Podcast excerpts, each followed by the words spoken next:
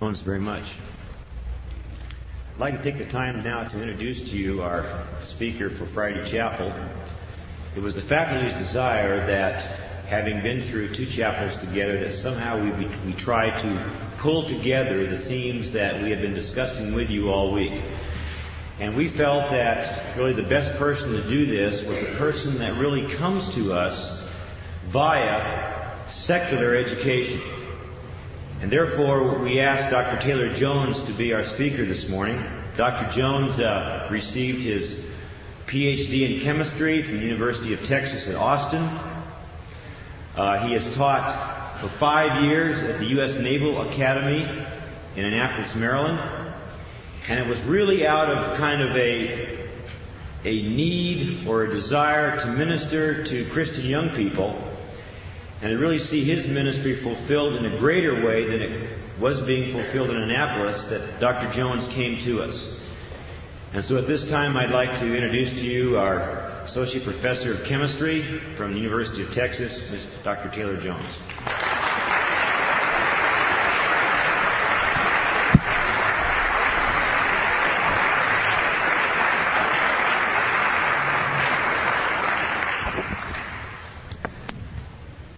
But also a rich privilege to be here.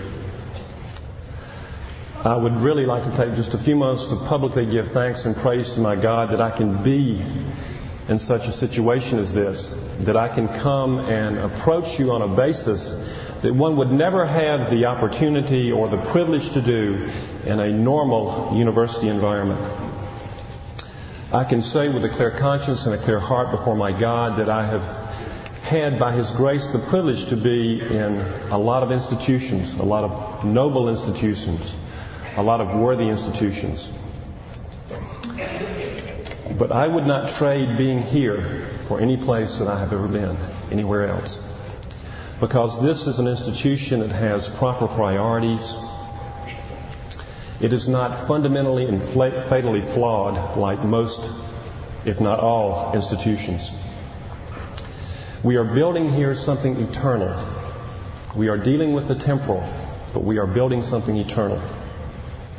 And so for our time this morning, I want to consider four points briefly with you. And then a fourth, fourth point in some detail. First of all, I want to deal with God's sovereignty and how His sovereignty gives rise in our lives to opportunity and in turn privilege associated with opportunity. And then lastly, our responsibility in light of these three other things that God has done.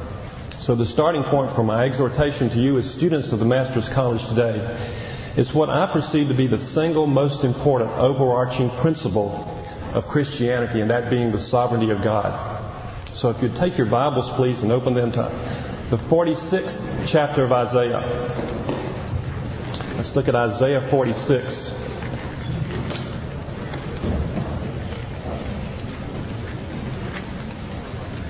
And as you turn to that point, let me draw to your attention that this is the umbrella, if you will, under which all things are found as far as God is concerned.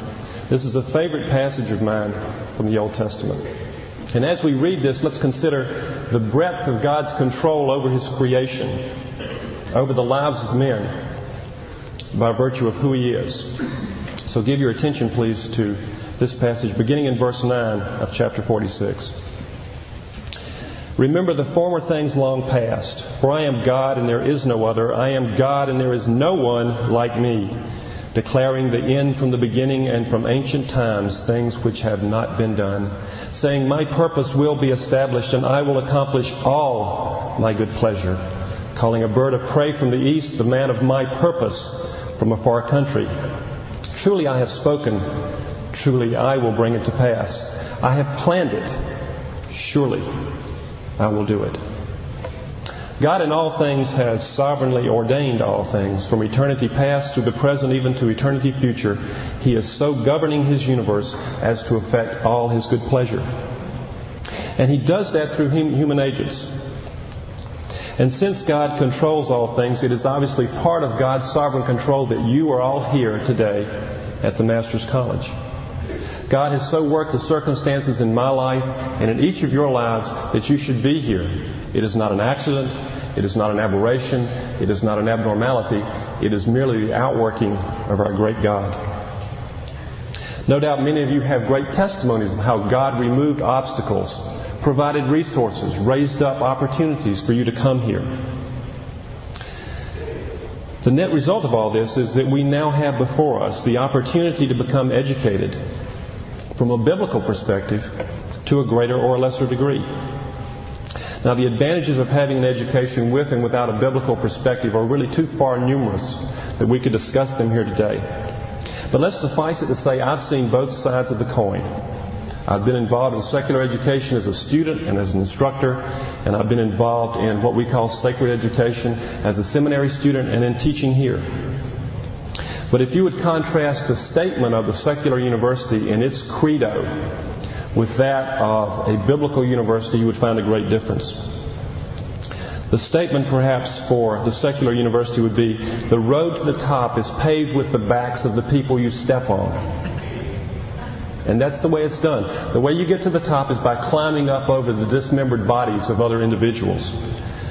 But we have a different perspective. Not a temporal one, but an eternal one. And in such an atmosphere, even in a secular university, I acquired an excellent education. A fine education. But I did it for all the wrong reasons. On the other hand, you too can acquire an excellent education here at the Master's College. It is clear from this week that we have an excellent faculty, a talented faculty, a gifted faculty, a committed faculty, a competent faculty. And so the things that you can get here, you can get elsewhere. But here they have a unique difference. Now, within the context of God's sovereignty, what bearing does that have on you? Well, God has sovereignly placed you here. What should be your response? Let's look at Daniel chapter 1. If you'll turn over to the first chapter of Daniel, let's see about a young man who was also placed in an educational situation sovereignly by his God. And let's look at the first chapter and consider briefly two verses beginning in verse 3. Then the king ordered Ashpenaz, the chief of his officials, to bring in some of the sons of Israel, including some of the royal family and of the nobles, youths in whom there was no defect, who were good looking, showing intelligence in every branch of wisdom, endowed with understanding and discerning knowledge, and who had the ability for serving in the king's court. And he ordered them to teach them the literature and language of the Chaldeans. Undoubtedly, this was not Daniel's first choice for a lot in life to be carried off into exile to a strange land, strange customs, a strange language. But what was his response? Maybe you felt that your general education requirements were something like this, a strange lands, a strange customs. Okay. But look at Daniel's response to this. He recognized God's hand was sovereignly upon him. And so he committed himself to the task that God placed him in. What happened? Verse 17. And as for these four youths, God gave them knowledge and intelligence in every branch of literature and wisdom.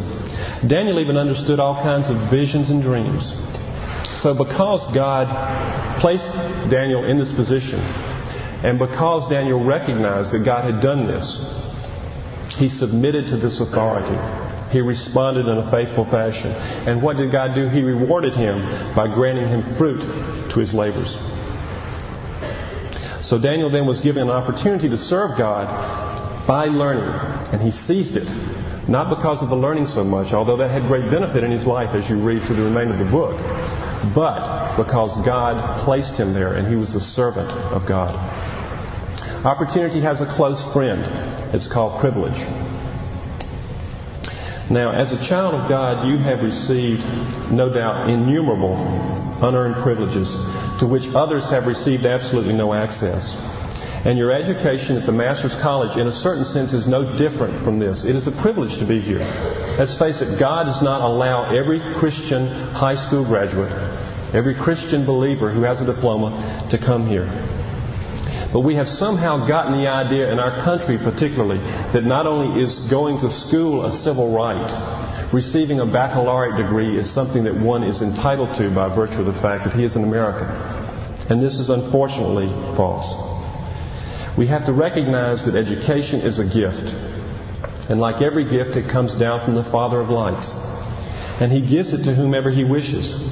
So when we do not use the opportunities that God so sovereignly and graciously lays out for us, what we're really showing is great contempt for the gift that He gives. The gift of education. And you cannot show contempt for the gift without showing contempt for the giver. Because when you cast aside what God graciously offers, what you are showing is that you really don't think that God is giving you what's best for you, and you're really not going to take advantage of it. So when we look at His sovereignty and how He brings us here, and the opportunity and privilege that He gives to each of you as students, and us as faculty to be here, if we don't utilize that to the greatest limit of our abilities, then we have shown contempt for God.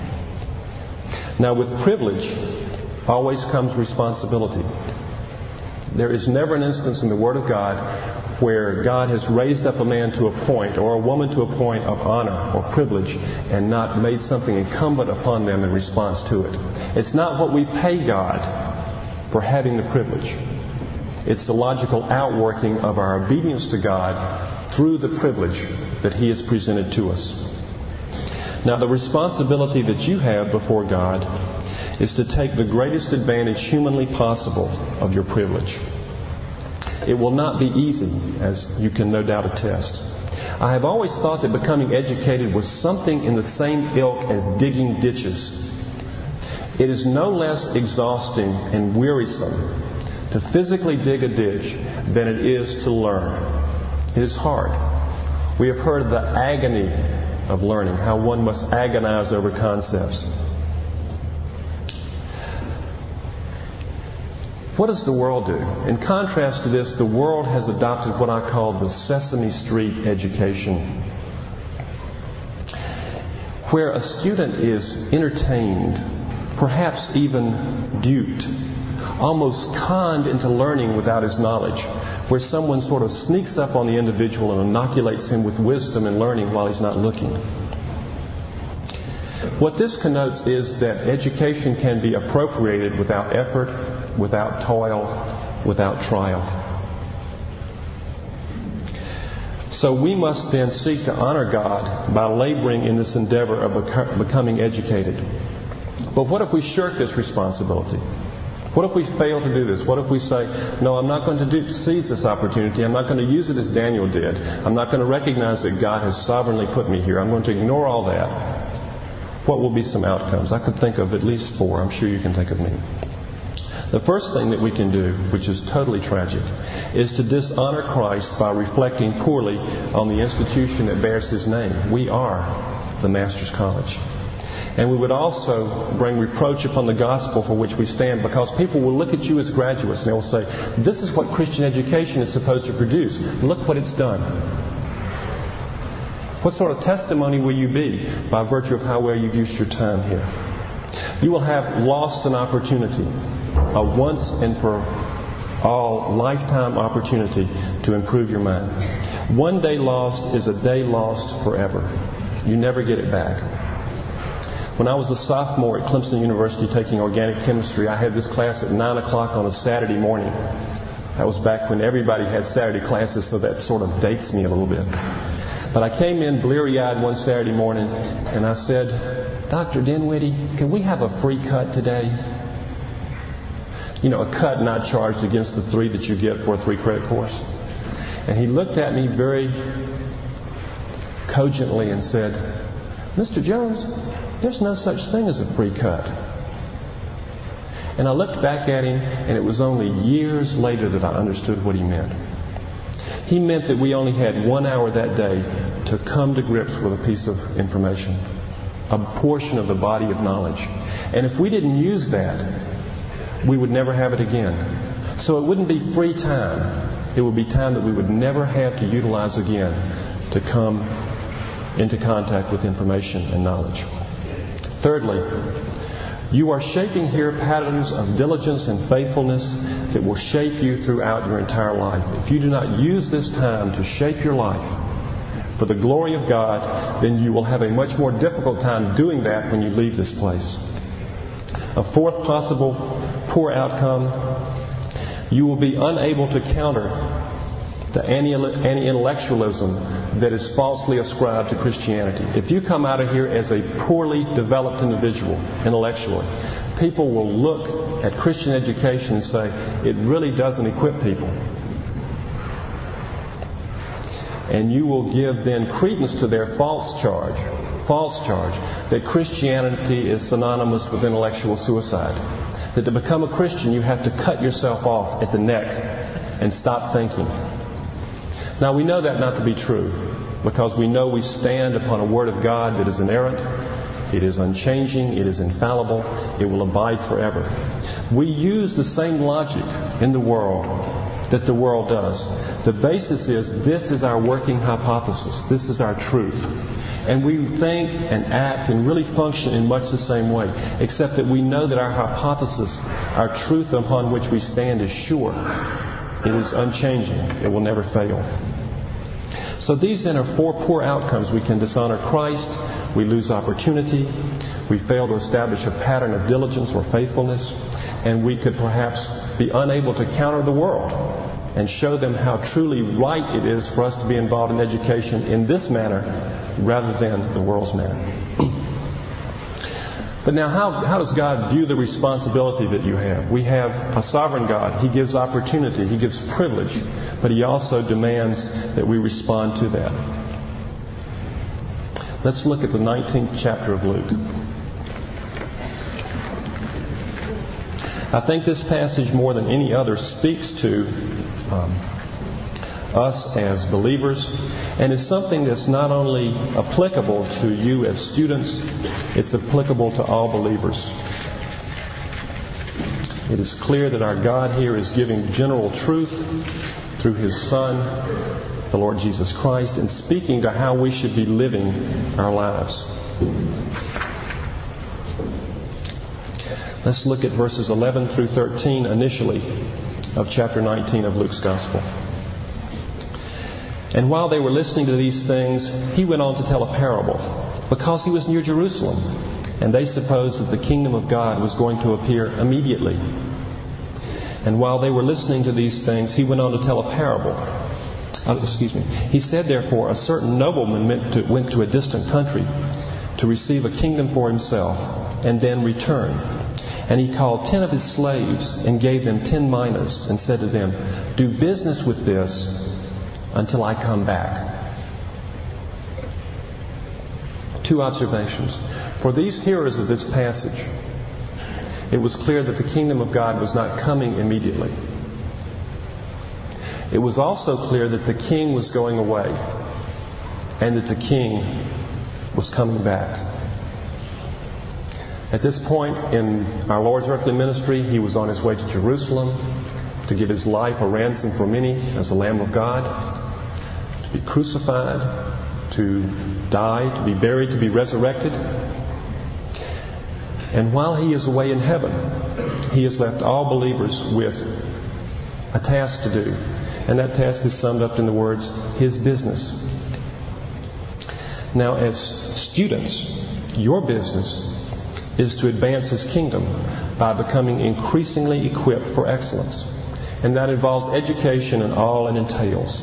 Using that storehouse at every available opportunity as you acquire it and when you leave, both in the local church and in the world. Whatever you do, we are to use that knowledge of Scripture and other information in such a way that we can point to our Master. Why? Verse 13, the Master is coming back. The Master is coming back. And we must have then an eternal perspective as we live and walk. Now, I am certain that even though we all intellectually agree that there is no separation of sacred and secular, nevertheless, we somehow think that the Master is really only going to evaluate those things that have an obviously spiritual dimension to our lives. And by that I mean we know that He's going to evaluate us on the basis of how we study our Bibles what sort of prayer life we have, how active we are in evangelism, whether or not we're involved in church ministries and worship. I think we all know that. Yet the majority of your time as a student is not spent in these pursuits.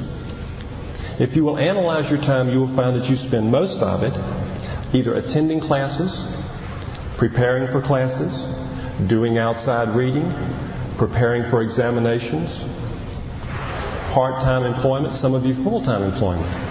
So you really don't spend all of your time doing this. Do you think God is somehow going to call spiritual time out for these portions of our lives and not evaluate us and then just look at those things that are related to our church life? No, of course not.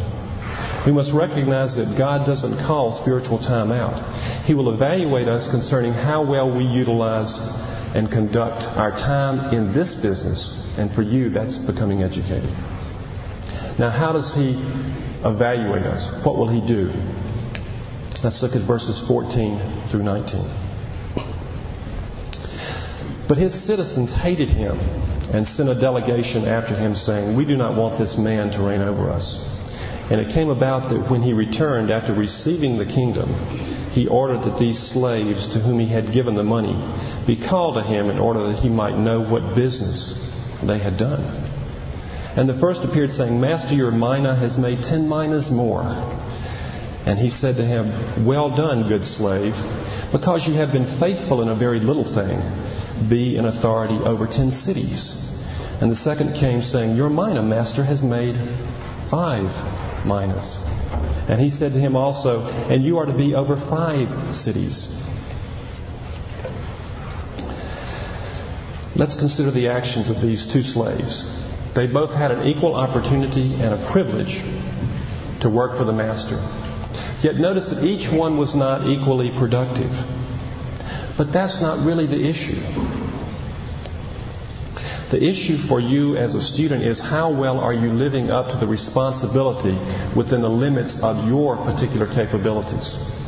If you can make an A in a course and you make a B, that is to your shame.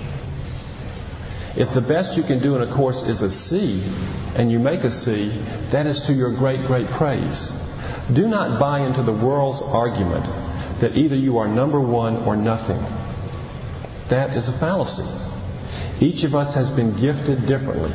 The question is, how are we responding to the limits of our capabilities?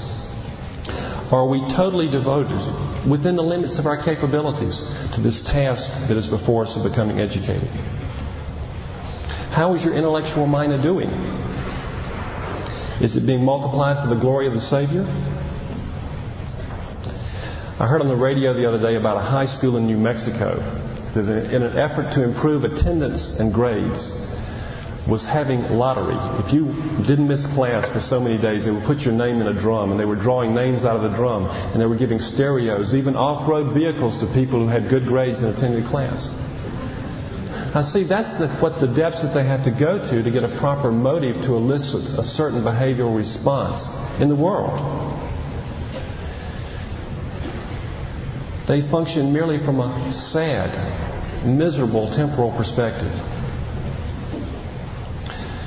We live eternally because of our relationship with Jesus Christ and the fact that we are in Him.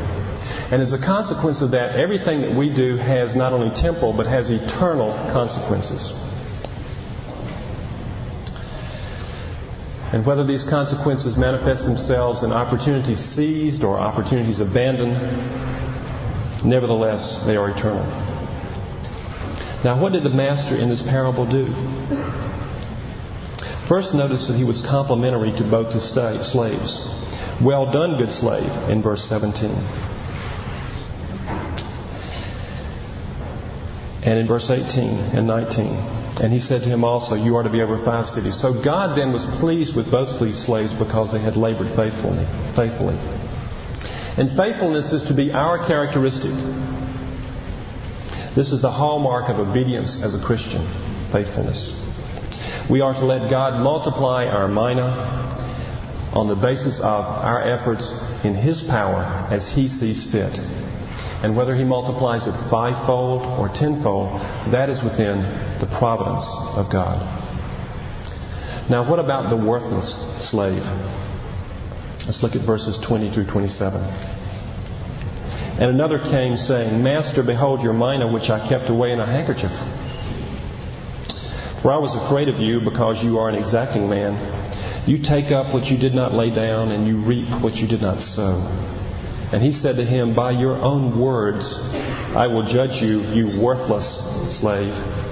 Did you know that I am an exacting man, taking up what I did not lay down and reaping what I did not sow? Then why did you not put the money in the bank? And having come, I would have collected it with interest. And he said to the bystanders, Take the mina away from him and give it to the one who has ten minas.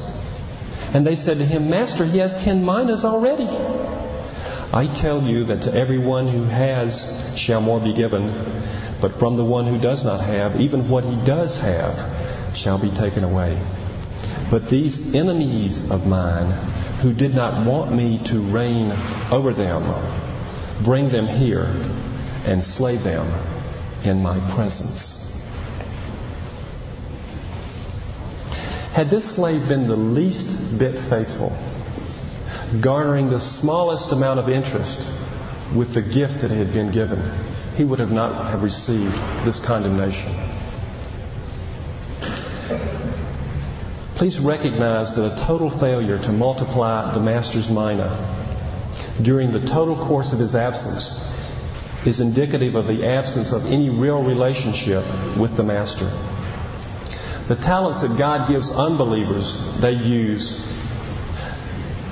for their own service. They don't multiply them and use them for the glory of the Master. It is my hope and my prayer that each and every one of you is at least putting your intellectual slash spiritual mina into a bank during your time here and earning interest I hope you see the link between the task of your study here and your responsibility before God. Your educational time here is not just a preparation for the future. It's not just work. It is your reasonable spiritual service of worship. Our Master resolutely set his face toward Jerusalem, we read in Luke 9, chapter 51. The task that the Father had given him, he was determined to accomplish for the glory of his Father. The task the Father has given you as students here is to resolutely set your face toward the Jerusalem of expanding your mind to the limits of its academic capabilities. Using the strength of the one in whom are found all the treasures of wisdom and knowledge, Jesus Christ.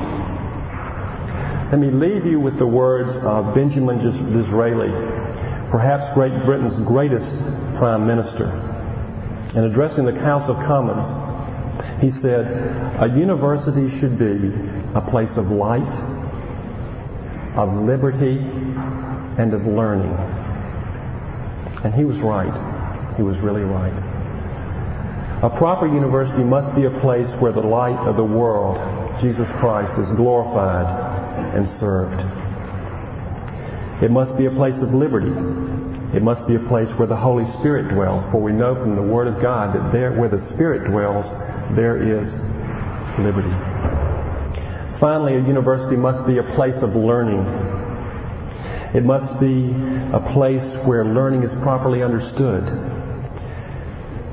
A place where students are submitting to a totally sovereign and gracious God who has called each and every one of you individually and personally to be students where you are to use the mina of your intellectual gifts to multiply it, to spread its fruit wherever you go, in the local church or in the world or wherever God leads you, so that in all things we might be to the eternal praise of the glory of Jesus Christ.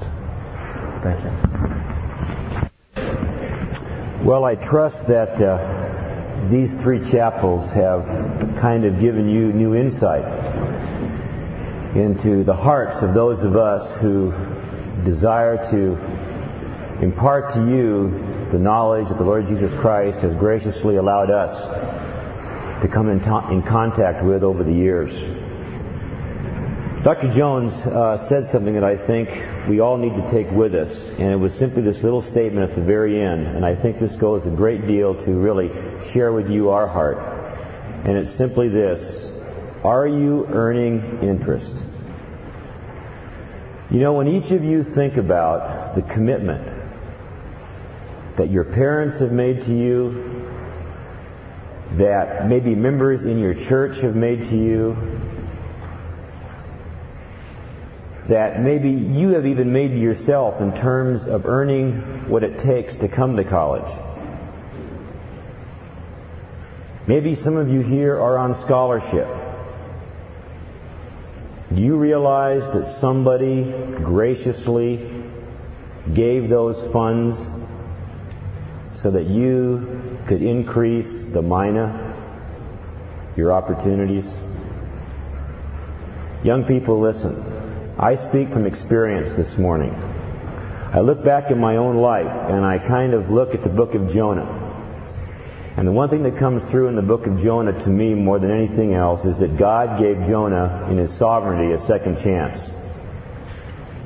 As I look back at my own life, and I look back at my own college experience, and I see myself sitting out there where you are today, and I look back and I see how I literally squandered maybe a half a dozen years before God really got a hold of me and was able to impress upon me the importance and the wonderful opportunity that I would have to gain an education so that I could serve Him to my maximum. I didn't really understand that until I was almost 28 years of age. There are a number of you out there this morning that still do not understand that point, and unfortunately you're going to have to learn the hard way. Young people, listen.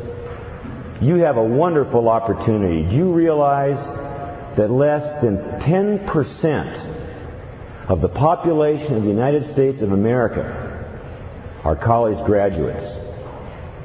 You can imagine how much smaller that proportion is of those who know the Lord Jesus Christ as their personal Savior.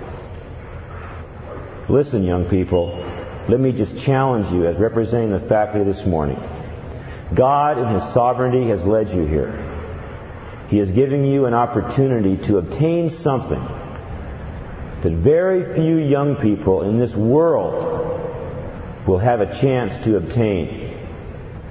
Listen, take advantage of it so that He can use you to His maximum.